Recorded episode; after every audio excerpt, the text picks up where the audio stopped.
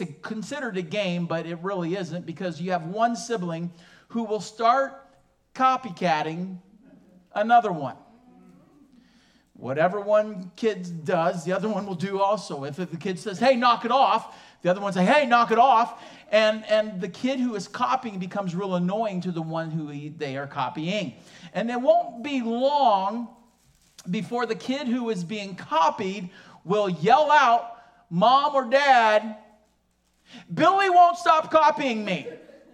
And as a parent, you try not to become too angry, and you try to separate, but Billy keeps annoying Sally, and because Billy keeps copying and won't stop. I sat and thought about that. I often wonder if Jesus has ever went to the Father and went, Dad, the church won't stop copying me. I mean, no matter what, they just keep copying me and they won't stop. Amen. That would be great. But I wonder if Jesus is often this, Father, my children don't copy me. I tried to teach them. I tried to show them, but Father, they don't do it. Today, as I said, I think we're looking at the granddaddy of all serving scriptures, that Jesus is giving us an example of what it means to serve in John chapter 13. He's washing the disciples' feet. Now, here's the thing. A lot of churches through history have taken chapter 13 and have instituted a church ordinance of foot washing. Now, here's the thing. There's nothing wrong with a foot washing service, but that's not what Jesus is teaching us here. He was not teaching in this time frame, because this is now, he is at the Last Supper. He has instituted the Lord's Supper, communion. Baptism becomes an ordinance for the church. But when here in John chapter 13, and you don't see this foot washing in Matthew, Mark, and Luke, only in John, it is not Jesus instituting an ordinance for the church to now start performing and doing. He's providing an example, like communion. When he says, this is my body, this is my blood, it was not for the church to say, it's the literal body and blood. He is saying, when you take the body and the blood, when you take the cup and the bread, it's to remembering what I've done. So when Jesus washes the disciples' feet, it wasn't so we would start now washing one another's feet. He's leaving an example, and it's a symbolism. He's saying there are two main significant things I'm trying to teach you here. Last week we saw the first one. It was the spiritual purpose of this. Jesus, in verses 6 through 11, he's like, I'm going to wash you, and you don't need another bath. You only need to wash your feet. And he's teaching them that when we come to know Christ as Savior, he washes us completely of our sin. That should have been an amen right there. If you know Christ as your Savior, you are washed completely, 100% of every sin you've ever committed. Done, washed, cleansed. Amen. But even in that text, Jesus says, but listen, there are times you don't need a complete bath, but you need to continue to wash your feet. And the continuing washing of our feet as a believer is we are saved, completely forgiven, but we still sin. That's a reality. But God gives us the hope and the promise of knowing that when we do sin, if we confess our sins, as John writes again in 1 John, if you sin and you confess it, God is faithful and just, and he will forgive you of all your sin again and cleanse you of all your unrighteousness. That's the continued washing that Jesus is talking about spiritually, and he was teaching his disciples that spiritual purpose. But he doesn't stop there. He's also now showing them, and this is what we're talking about today, but there's a practical purpose that he was trying to teach them with the foot washing. And again, it wasn't so they would start washing one another's feet as an ordinance, but he was trying to teach them what it means to serve one another. And so that's what we want to look at today. He's trying to teach them, and give them an example of what it means to be a copycat. That as believers in Christ, we are to be copycats of Jesus Christ. And so today I want to look at a couple things about what it means to copy Jesus. So copying Jesus means this. Here's the first one. Copying Jesus means having an attitude of humility. It's having an attitude of humility. So let's begin. We looked at these verses last week, but I just want to read through them again. Sets it up. In chapter 13, verse 1, he says, "Now before the feast of the Passover," remember, Jesus has now come to the Last Supper, all right? It's the Passover feast, but this is his Last Supper with the disciples. He is now just a matter of hours away from being arrested, from being taken away and put on trial and dying, all right? Even though we just celebrated Easter, we are now into the Easter message part of John. And this is where Jesus is at. He is at his Last Supper with the disciples. And it goes on, it says, "When Jesus knew that his hour," meaning his death, "has come to depart out of this world to the Father, having loved his own who were in the world, he loved them to the end. And during supper, when the devil had already put it into the heart of Judas Iscariot, Simon's son, to betray him, Jesus, knowing that the Father had given him all things into his hands, and that he had come from God and was going back to him, rose from supper. He laid aside his outer garments," meaning his long flowing robes, "and taking a towel, he tied it around his waist. And then he poured water into a basin and began to wash the disciples' feet and to wipe them with the towel that was wrapped around him." That's the point here. The 12, along with Jesus, has now gathered in the upper room. And in Jesus' time, foot washing was this is just not just like one example. Foot washing was a common thing. Because in that time, remember last week I talked about people wore sandals. And they didn't walk on paved roads. They walked on dirt roads. And the reality is, as you were going through the day, walking around, your feet became very dirty, dusty, caked with mud sometimes. So when you entered into a house, you just didn't take your sandals off and then just start parading around. There was usually a basin and water right there at the door. And most people would wash their own feet, but there were people who had servants. And the job of washing the foot of the master was to the servant. The servant would bow down, take the basin, put the water in it, and then wash his master's feet. And then wipe them off, and the master would go on about his business. Jesus is doing this. He is now taking a towel, and he bows down. And he takes the feet of his disciples, and he washes them. And he pours the water on it, and he takes the towel and dries it off. And he puts one foot down, and he gets up, and he moves to the next. And he bows down. And he washes that disciple's foot. Gets back up. Goes to the next. Bows down. Washes their feet. And he goes to each disciple. And you notice one disciple that's not excluded? Judas. Think about that for a moment. Jesus in humility knows that Simon's son Judas has already been activated. Satan has already prompted Judas' heart. It is time to betray your master. And Jesus knows this. But yet in humility, guess what he does? He bows down to Judas' feet and washes them. And he goes around and he washes all 12. And he comes to Peter. And Peter's like, "No. You're not washing mine." And that's where Jesus is like, "Oh, Peter, you don't understand what I'm doing to you. Because, Peter, if I don't wash you, you have no share with me. And I got to wash you, Peter." And so Jesus washes these disciples' feet. He humbles himself.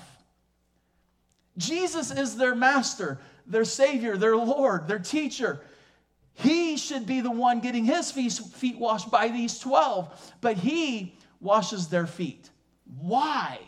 Why does Jesus do this? Why does he leave them this example? Why does he bow himself and in humility wash the feet of his servants?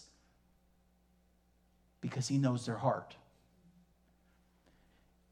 He knows how competitive these guys are. You remember how many times these disciples were always jockeying for position? James and John comes to Jesus one day and says, "Yo, Jesus, we want to sit at your right hand in your kingdom." I mean, no pride there. We don't care about the other 10, but us two, we're brothers.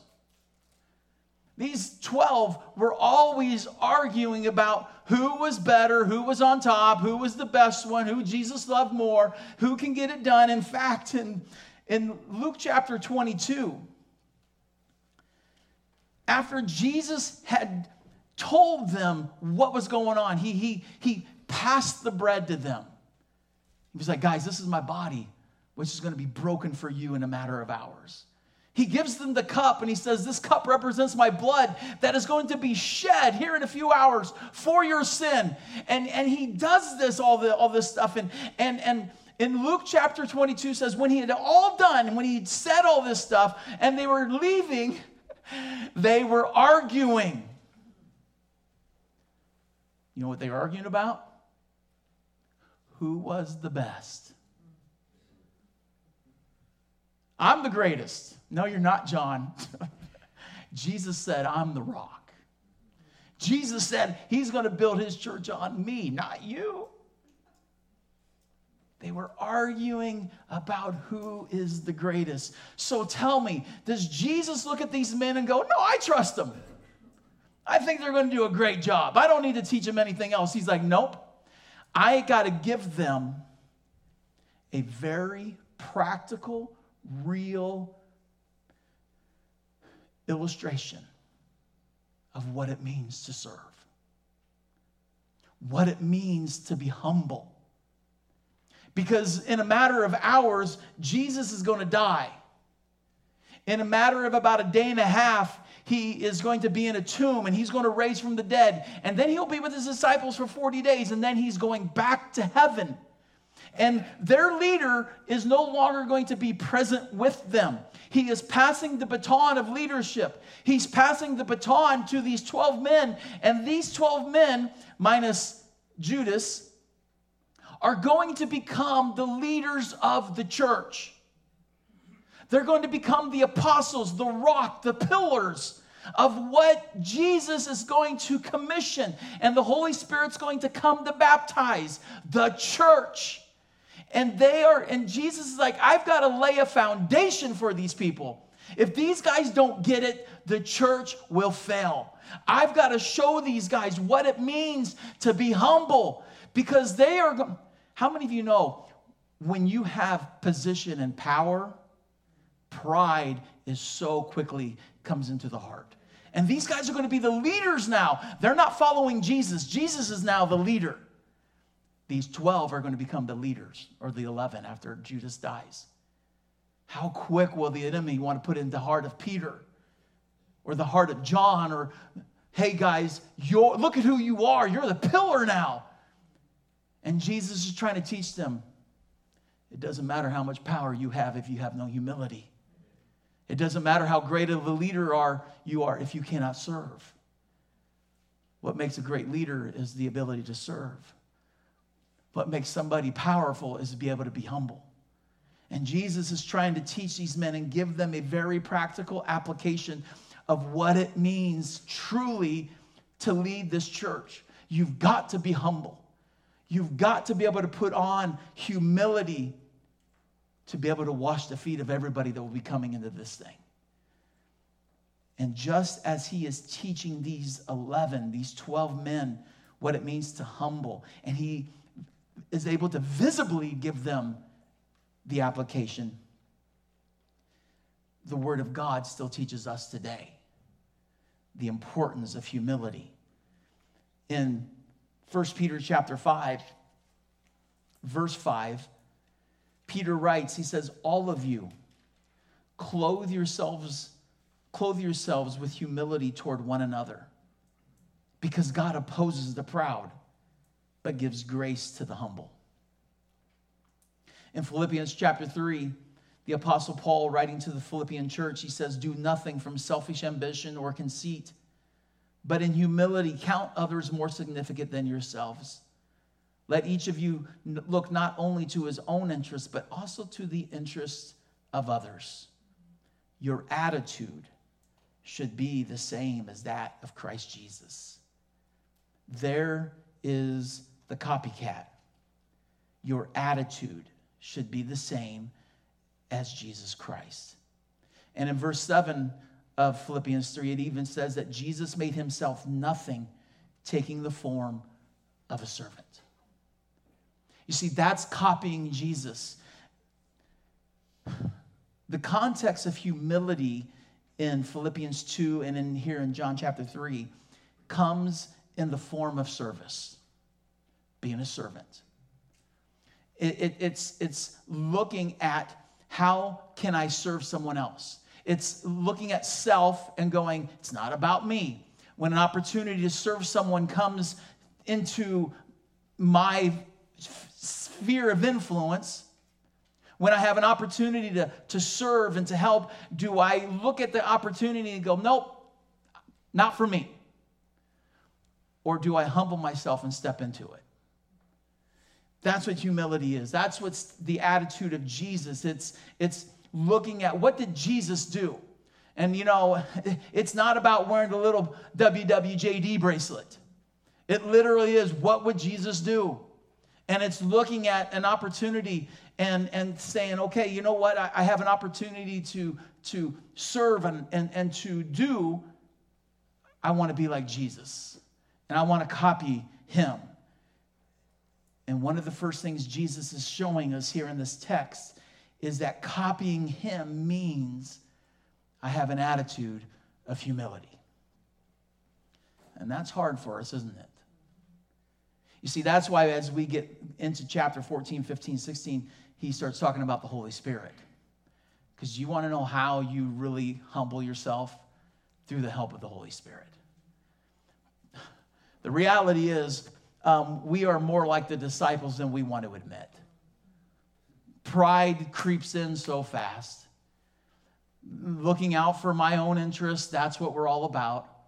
Doing what we want, that's what I'm about. And the idea of humility, nobody just volunteers usually to humble themselves to serve. That's why we need to have that mindset that says, Holy Spirit, Father, help me to serve. Help me to be more like Jesus in this place. Help me to have that attitude and to copy Jesus and be humble.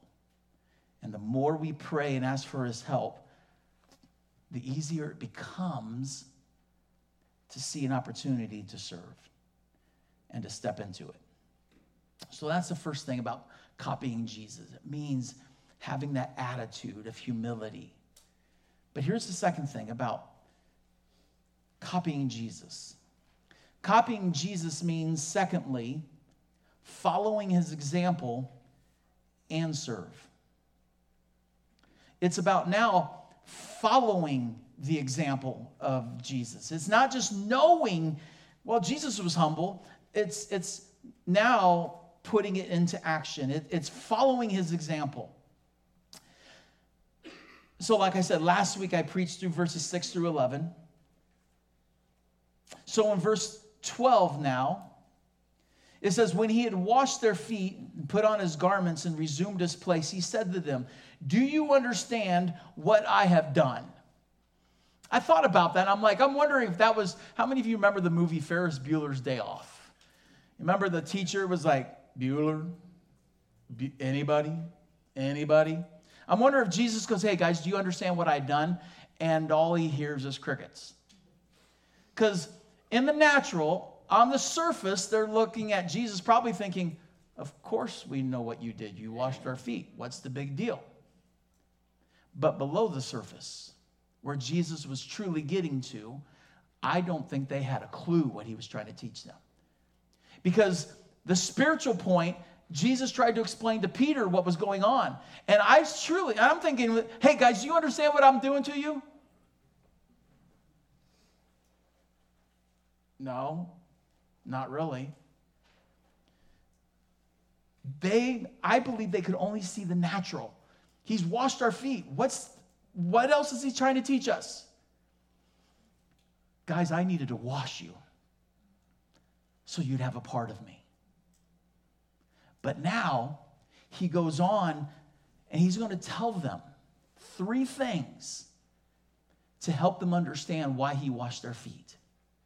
And the three things that he tells them about washing their feet has nothing to do with washing their feet, okay?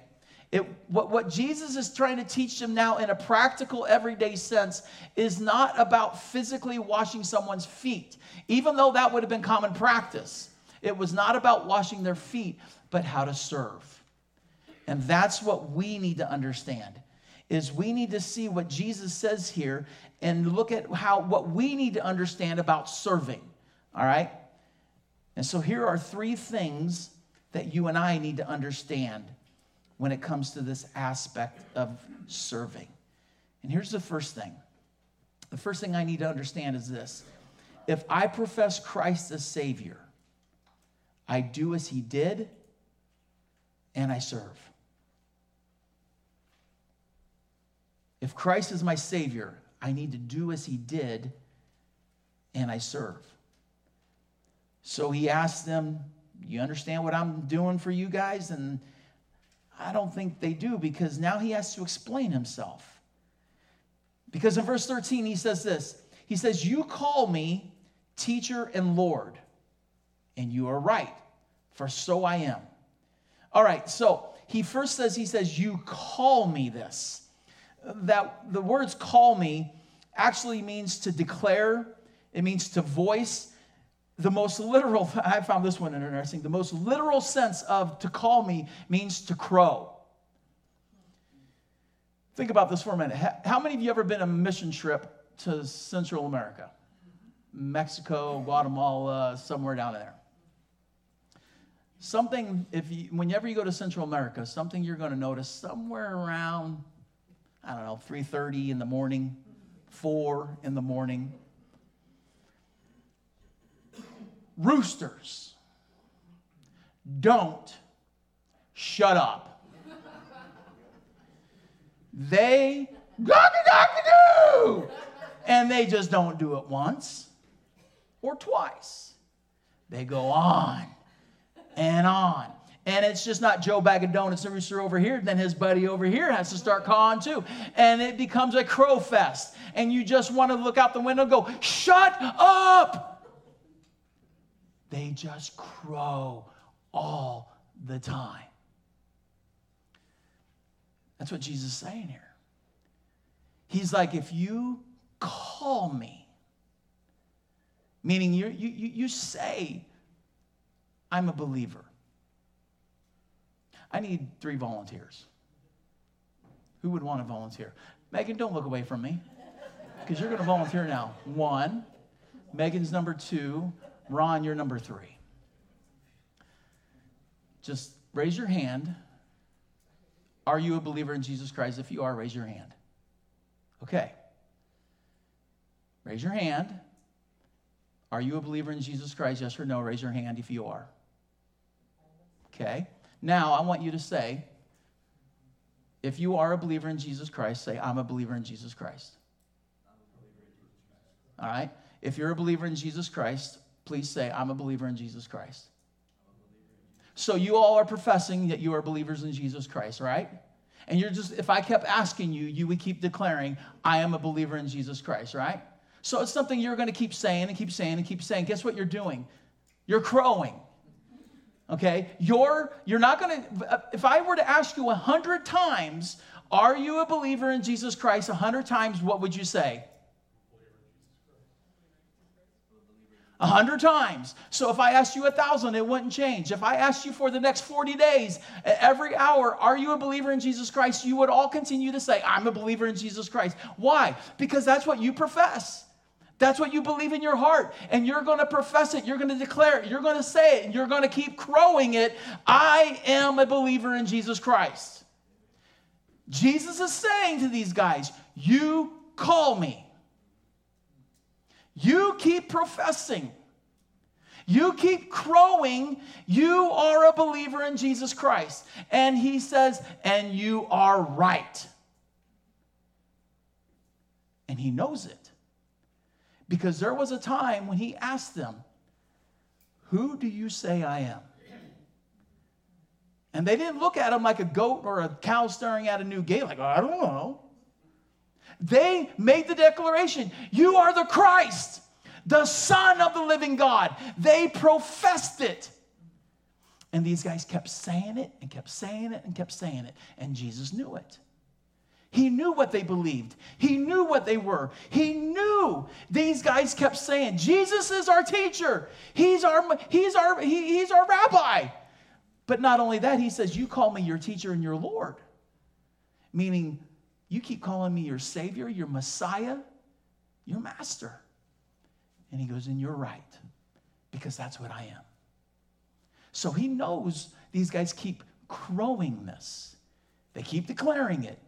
They keep professing it. So here's what he says. He says, you call me this? Verse 14. If I then, your Lord and your teacher, if this is what you keep saying about me, if I have washed your feet, you also ought to wash one another's. Oh man, he just set the trap. You call me your Lord? You call me your teacher? That's awesome, guys. So let me say this then. So if I am who you profess to be, I am your Messiah, I am your Savior, I am your Lord, well, guess what? I just washed your feet.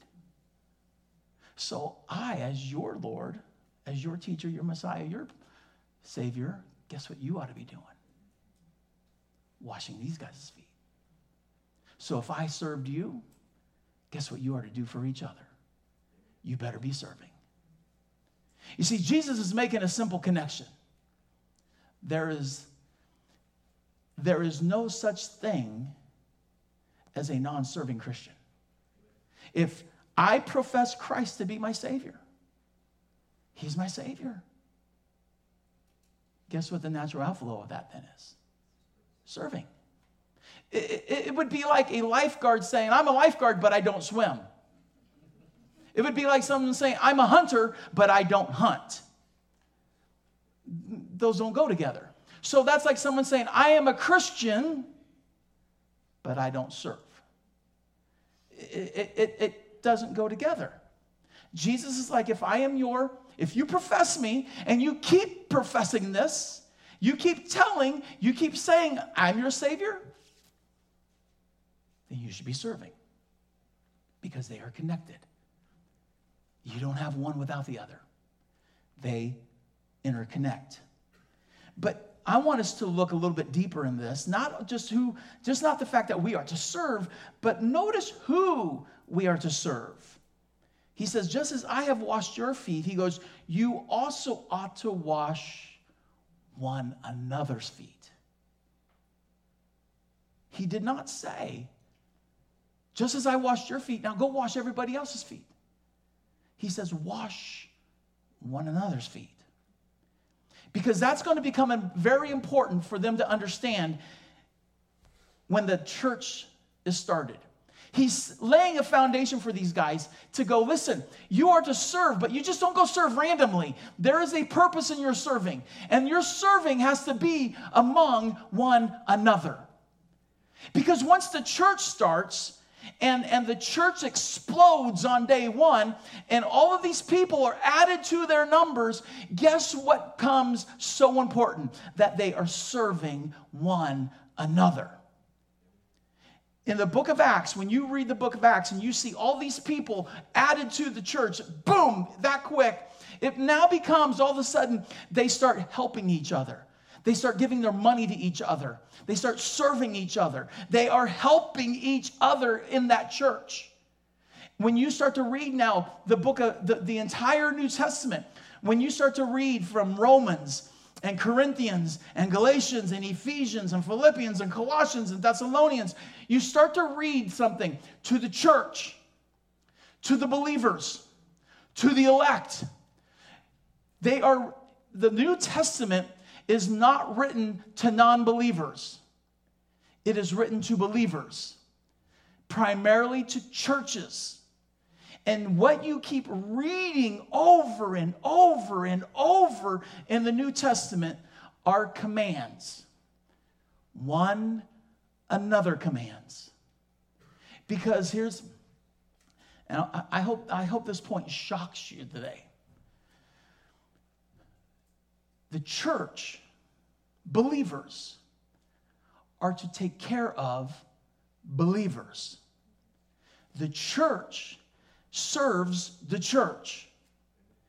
Now you may be like, well, Jim, that doesn't make sense. I'm going to keep fleshing this out. Because over and over and over in the New Testament, you're going to keep seeing this. And we're going to see it in about 18 verses. Love one another. Serve one another. Encourage one another. Strengthen one another.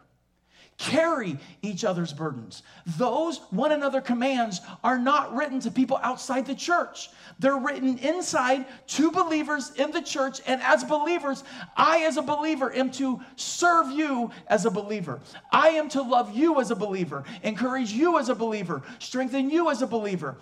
The scriptures keep telling us we are to strengthen the church, build the church, encourage the church. We are to do this for one another. Now, does that mean that I don't do anything outside the church? No. But here's the thing, and here's where we need to grasp. My first priority, the primary place that I'm supposed to serve, is in the church. Because the church takes care of the church. The community does not take care of the church. Be honest, when was the last time you just saw an unbeliever walk into the church and go, hey, can I just help the church? It doesn't happen. The church takes care of the church. We strengthen the church. So my primary place, my primary responsibility, my priority has got to be I serve first in the church. And then when I have time and when an opportunity arises, I can do things outside the church. But what happens is, and I've seen this too many times, I've been in this boat long enough, is this. People start putting irons in their fire. We get really, really busy doing things outside the church. And here's what people say. I don't have time to serve in the church. That's backwards. It should be I'm serving in the church and I'm busy in the church. And when an opportunity arises outside the church, if I'm too busy, the church doesn't get sacrificed. That does. So if you can serve on the school board or the town board, you can go volunteer in a dog shelter. You can serve, in any, on your kids' little league team. Do it, enjoy it, have fun, but not at the expense of the church. It can't happen. The church has got to be served and strengthened and built up by believers in the church. Now you may be thinking, oh, come on, Jim, it doesn't matter where you serve, just as long as you serve. I agree. You've got to serve. But primarily and first and foremost, it's got to be in the church and then jump out of the church. But you can't be serving outside the church and being so involved in things outside the church, you have no time for the church. Now, why is it important for you and I to understand this? Why does Scripture make it very clear that we are to take care of one another and build each other up and strengthen the church? Why do we as believers have to focus on the church? Because of its purpose. Think of a hospital. Hospitals, are they primarily for very healthy people or sick people? Sick people. Are they, you know, if someone is just very healthy, no problems, are they going to the doctor going, you know what, I am just a specimen of great health. I think I need your help. Or is it the person that's broken their leg going to the emergency room?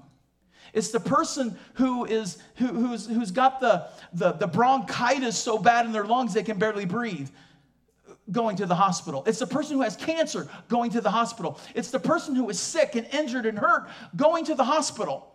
And they go to the hospital to get help. They go to the hospital to get better. Now, here's the thing. If you go to the hospital, how many of you just like go into the emergency room and you've got a broken leg and you've got to sit there for 6 hours? Do you get a little bit of like, hey, what's going on here? I've got a broken leg, and you keep being told, well, you know what? We'll get to you eventually.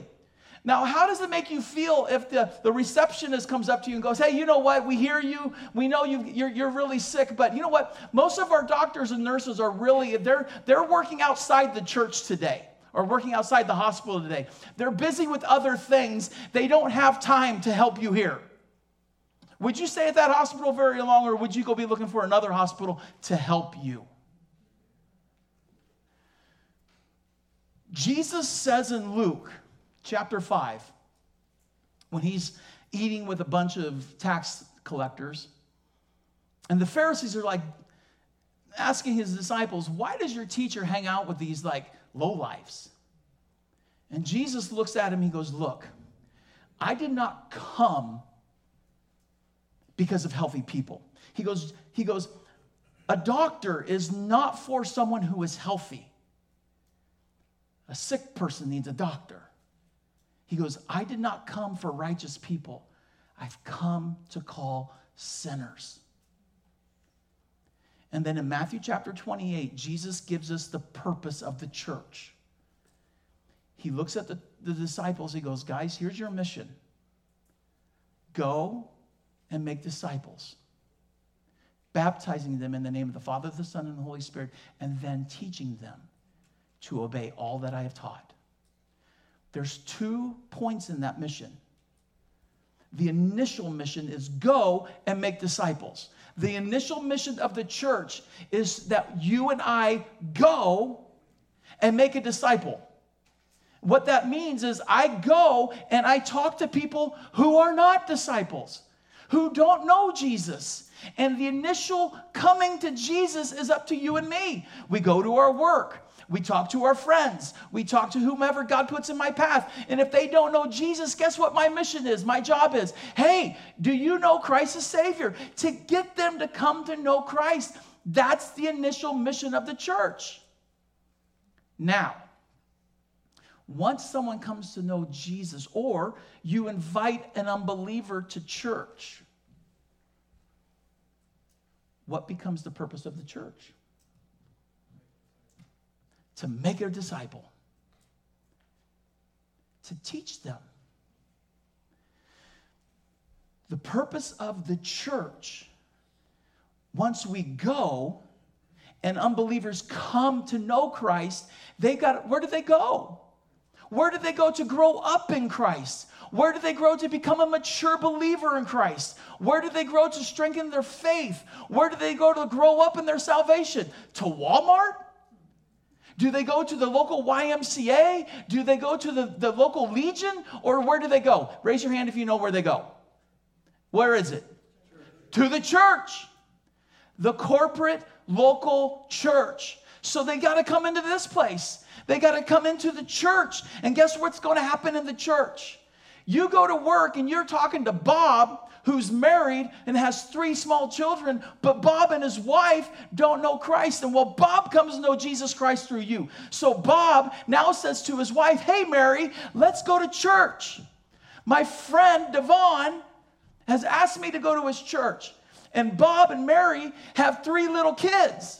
Well, Bob and Mary come to church. Well, unfortunately, that church doesn't have a children's ministry because they don't have enough people to serve in the children's ministry. So we don't have anything for kids. But Bob and Mary, please come. Oh, by the way, we really don't have anything for you because we don't have enough people to serve you. What's going to happen to Bob and Mary? They're going to fall away because they can't grow. But what happens when Bob and Mary with their 3 little kids can come to a church where those who say and profess Jesus is my Lord, he's my Savior. And everybody who makes that profession finds their place in the church. And they're serving. They're serving as a greeter. They're serving as an usher. They're serving a cup of coffee. They're serving cleaning the church. They're serving in the children's ministry. They're serving in whatever capacity. They're just like, hey, Jesus is my Savior. And he's given me an example, and he told me if I profess him to be his follower, then I'm going to serve. And now all of a sudden, everybody who's capable is serving somewhere.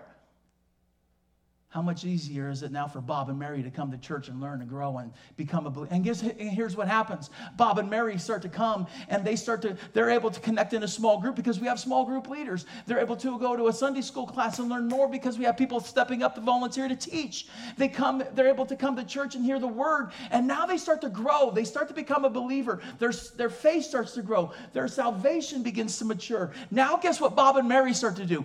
They go out. And they witness. And they go out to make a disciple. And then Bob and Mary, when they make a disciple, guess where they bring that disciple? To the church. Do you understand why Jesus says, if you believe that I am your Lord and your Savior, your teacher, your Messiah, guess what you need to be doing? Serving. Serve one another. The one another commands are not just so you and I can memorize them. The one another commands are so we can put them into practice. And the one another commands happens when other Christians are taking care of other Christians. And when the church is taking care of the church becomes strong and healthy, vibrant, alive, and it's strong and healthy so that way when we see people who don't know Christ come in, there's an opportunity for them to grow and to become strong and vibrant as a believer themselves. And so, as a believer in Jesus Christ, I have to understand that if Jesus is my Lord, I do as he did. And he served us, so we need to serve one another. But here's the second thing we also need to understand, and it's this. If I profess Christ as Savior, I'm not greater than he, and I serve. If I know Christ is my Savior, I need to understand I'm not greater than he is, and I serve. So look at now verse 16.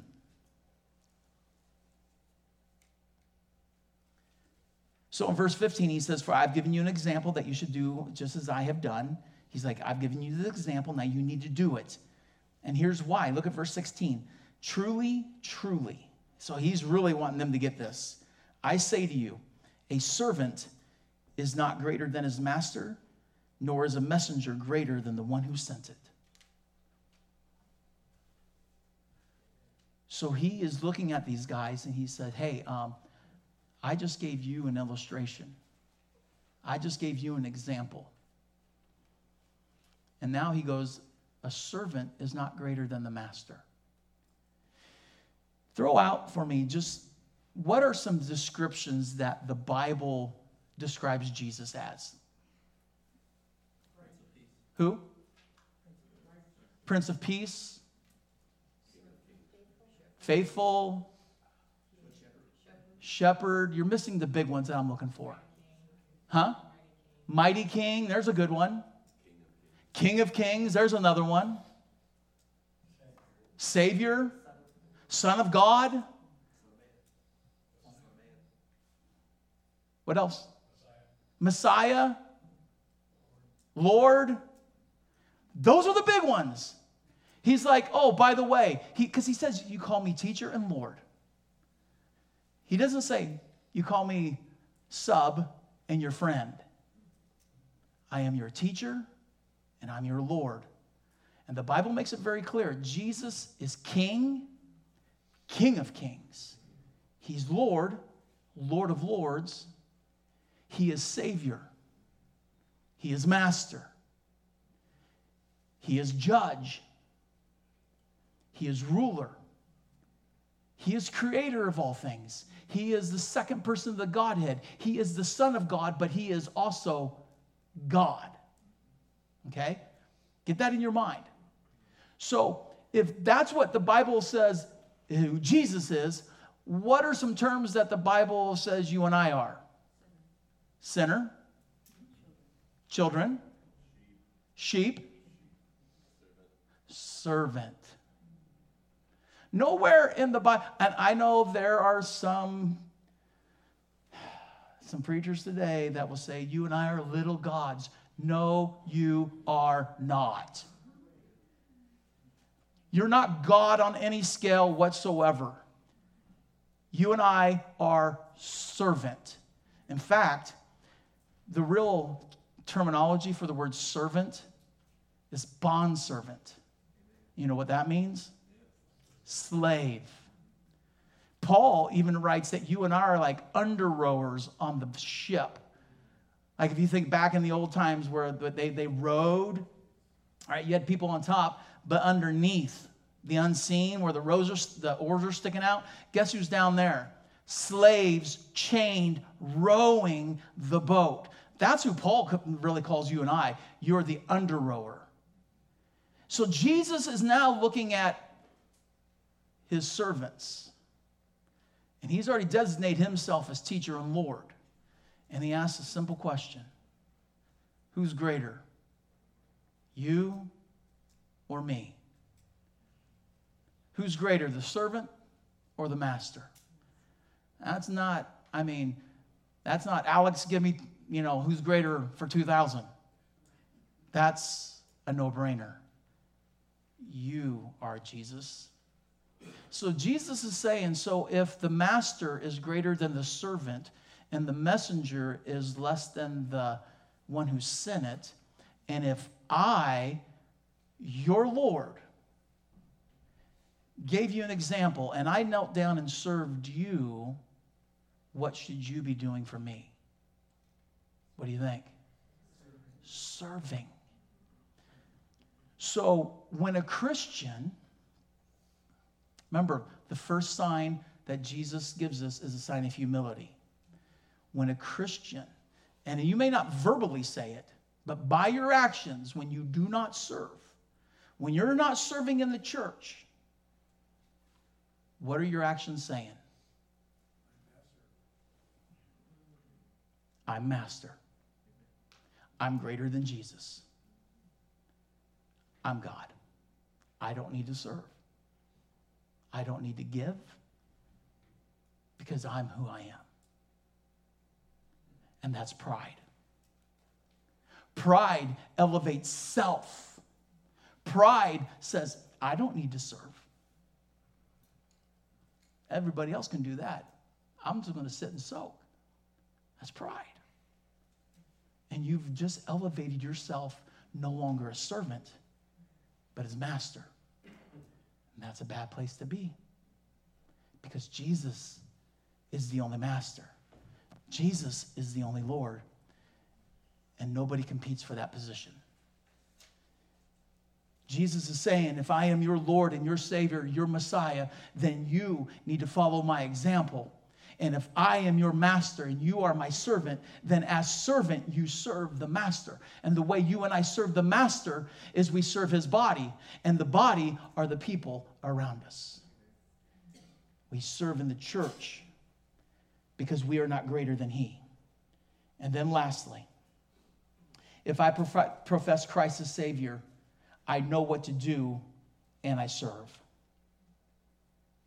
I know what to do, and I do it, and I serve. And that's where verse 17 is. He says, if you know these things, blessed are you if you do them. So the question is when are you blessed? By knowing what to do or doing it? By doing it. So everyone in this room and everyone listening right now, you are without excuse. You have heard the truth. Jesus gave us an example, and we are to do as he did because he is our master, we are his servant, and we are to serve one another. If you are a believer in Jesus Christ, if you're here today and you don't profess Christ as your Savior, you're off the hook. You don't have to serve because you don't know Christ as Savior. You're free to do what you want. But if you are here today and you crow and you call Jesus your Savior, and if I were to ask you 1,000 times and you would say, yep, Jesus is my Savior, then you need to be serving because you are his servant. He is greater than you. And you know it now. You know the truth. And Jesus says, you will be blessed if you do it. That word blessed truly means spiritually happy. It means there's going to be something in you that just feels like, I am complete. I feel like I'm doing what I should be doing. As believers, the Bible makes it very clear. Just don't be a hearer of it. Don't let it go in one ear and out the other and just go on. Don't just come in, sit down, soak it up, and then leave. The idea is that I sit down, soak it up, hear the truth, and I engage in it. I step into it. I find my place, and boom, there I go. I'm off and running. Now, I need to... A message like this is hard because I don't want anybody walking out going, Jim, I am 87 years old and I can barely move. And you listen, I know there are some of you in here who physically cannot serve. That's okay. But let me give you, you know what, and we've got some, you know, some of you are more mature than the rest of us. Is that the politically correct way to say that? I'm not just going to come flat out and say, Richard, you're just old. Some of you are more mature than some of us. You just physically cannot do it. That's okay. But you know what, Sandy? You know how you can serve? And Paul has said this to me, and this made sense. By you showing up every Sunday, and you come worshiping. And then I think of the Curtis kids sitting back there, and Everly and Eden and Huxley. I'm thinking Toby. I'm like, that's not right. And Huxley, they may not understand it yet. But hopefully in years to come, when Sandy's passed and they're teenagers, they may look back and go, man, I remember. Sandy wasn't able to do a lot, but boy, she came and worshiped, and that became an example. See, that's a way to work. That's a way to serve. But for the rest of us in here, if you are an able body, you can attend your kids' ball games or your grandkids' ball games. You can go to the movies. You can do all kinds of stuff. Guess what you should be doing in the church? Say it like some conviction. Serving. So my question is, if you are not serving, if you've been in this church for at least 6 months and you believe in Christ as your Savior and you call this church your home, guess what you should be doing? Lift up your voice with some conviction. Serving. Finding a ministry and serving. Now, what that is, I don't know. Could be an usher, coffee vine. Maybe it's helping clean the church. Maybe it's... I don't know. But listen, you can fill this out and say, I want to get in the ministry. I haven't looked at it in a while. There's ministries on there. Check one off. There are cards out on the table, out on the visitor counter. Pick one of those up. Talk to me.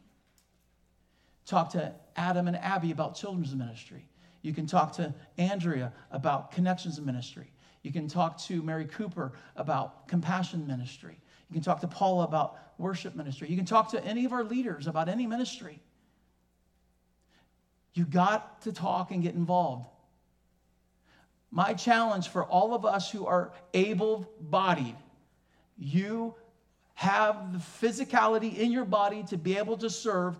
My challenge for you is that you don't get up from this message and go, that was a good message, great word, Jim, that made me feel good, and you walk out the door and you just repeat your process coming next Sunday.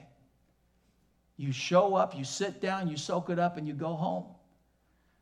My challenge for you today is that the Holy Spirit is speaking to your heart. That the Word of God has been that double-edged sword right now. And it is cut, it's divided, and it's spoken to you right here. And it has challenged you. Something I prayed this morning, I prayed with Adam this morning, and I pray it this way. God, change their mind, convict their heart, challenge their will. All three have got to work. So where are you at? Are you serving? And if not, why not? Let's pray. Just bow your head with me, and it got real quiet in here right then. And I want to believe that that's hopefully the Holy Spirit speaking to a lot of hearts in here. And maybe to people online. And I don't preach this message to bring some kind of guilt trip. I preach that message because that's what happens when you go through a book of the Bible step by step, chapter by chapter. And you sometimes repeat yourselves. But I figure if I'm repeating myself because the scripture repeats itself, then I have to keep repeating myself. And so today, as I pray, I ask that you would just examine yourself. Examine to see where are you at. And if you're not serving, why not? And begin to contemplate, I need to walk in obedience today. I know now what to do. I need to do it. So, Father, I pray that as we close this service, that your word is spoken to all of our hearts. And Lord, I am so grateful for the many people in here who serve every week. But Lord, I also know there are people in here who do not serve. And I pray, Lord, your Holy Spirit is just challenging their hearts right now. That we all step into a place somewhere because we are to serve one another, love one another, and build each other up. We are to strengthen the church so that way we become the hospital for those who are sick spiritually can come in and be healed and grow. Lord, we want to be faithful as a church here in Woodhall and Western Illinois to do what we can do and do it to the best of our ability. But Lord, in order for that to happen, we need as many people as possible to be serving in a lot of capacity. So I pray, Holy Spirit, that you would just keep speaking to our hearts. I just pray, Holy Spirit, that you would just keep changing our minds, convicting the heart, and challenging our will. And I just thank you and I praise you and ask all this, Father, in Jesus' name. Amen. Let's all stand and close.